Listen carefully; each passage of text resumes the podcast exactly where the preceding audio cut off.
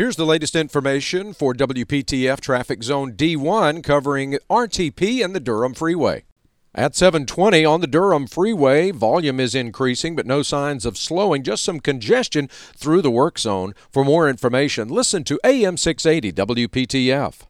Tune to AM 680 WPTF, the traffic station with traffic reports every 10 minutes on the 8s, morning and afternoons. Zone by zone reports are an exclusive feature of WPTF Triangle Traffic.